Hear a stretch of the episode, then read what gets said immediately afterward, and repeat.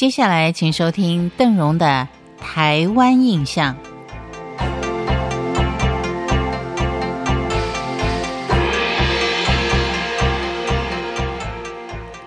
在今天的节目当中，要跟您聊的是五年才有一次生日的五年王爷。说到五年王的神机跟传说，鳌古可能是东石乡。最先供奉五年千岁的村庄，根据一个古老的传说，可以知道，早期鳌骨五年王的信徒可以说是扩及全乡的。光复后的第一次五年王生祭典的时候，有一位妇人带着一个小孩，虔诚的挑着一担祭品要来祭祀五年王。当他走到鳌骨溪旁的时候，发现桥已经断了。妇人望着宽阔的河面，滔滔的溪水，并没有打消他对五年王祭祀的心意。他深信，不管用什么方式来祭祀五年王，五年王都会感应到他这颗真诚诚意的心。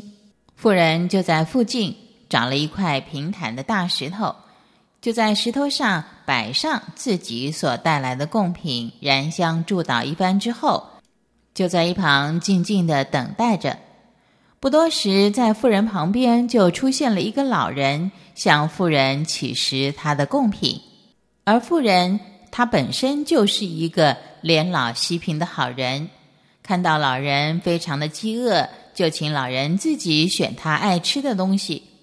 古代妇人是不好意思看男人吃喝的，他就侧身用余光看见老人。自斟自饮的吃着贡品，跟他同来的小孩在一旁看得直流口水。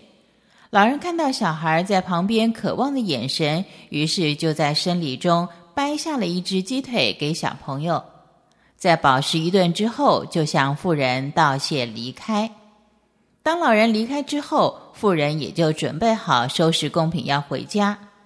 刚才看见老人大快朵颐的满桌贡品，其实都还完好如初，只是缺了一只鸡腿。要说到五年王，可能也有很多人不是很清楚，所以以前五年王的祭典原来不是很热闹的。传说他原本脾气很不好，祭典的时候，妇人如果乱讲话，马上就会嘴歪眼斜。小孩太调皮，马上也就会收了。如此一来，在庆典的日子，挑祭品去大庙献祭的妇人都不敢随便的交谈，整个庙城也看不到半个小孩的身影。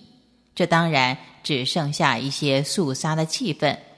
后来五年王被邀请去参加妈祖的庆典的时候，发现庙前的气氛跟自己生日的时候完全不一样。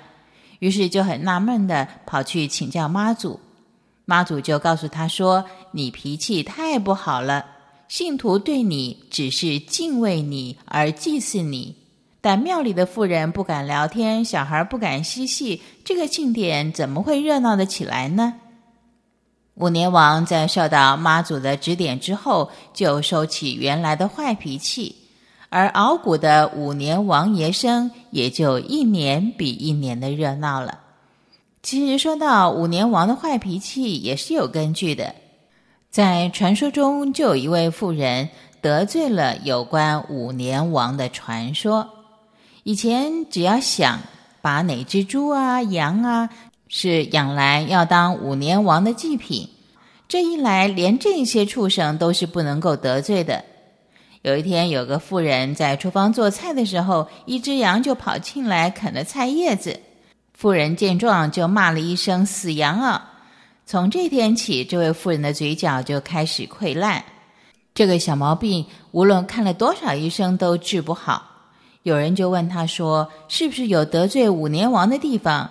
这才让夫人想起，那一次骂死羊的，就是要献祭给五年王的贡品。以上是邓荣在今天的台湾印象当中跟您提的有关于五年王的传说故事。感谢您的收听，我们下回见。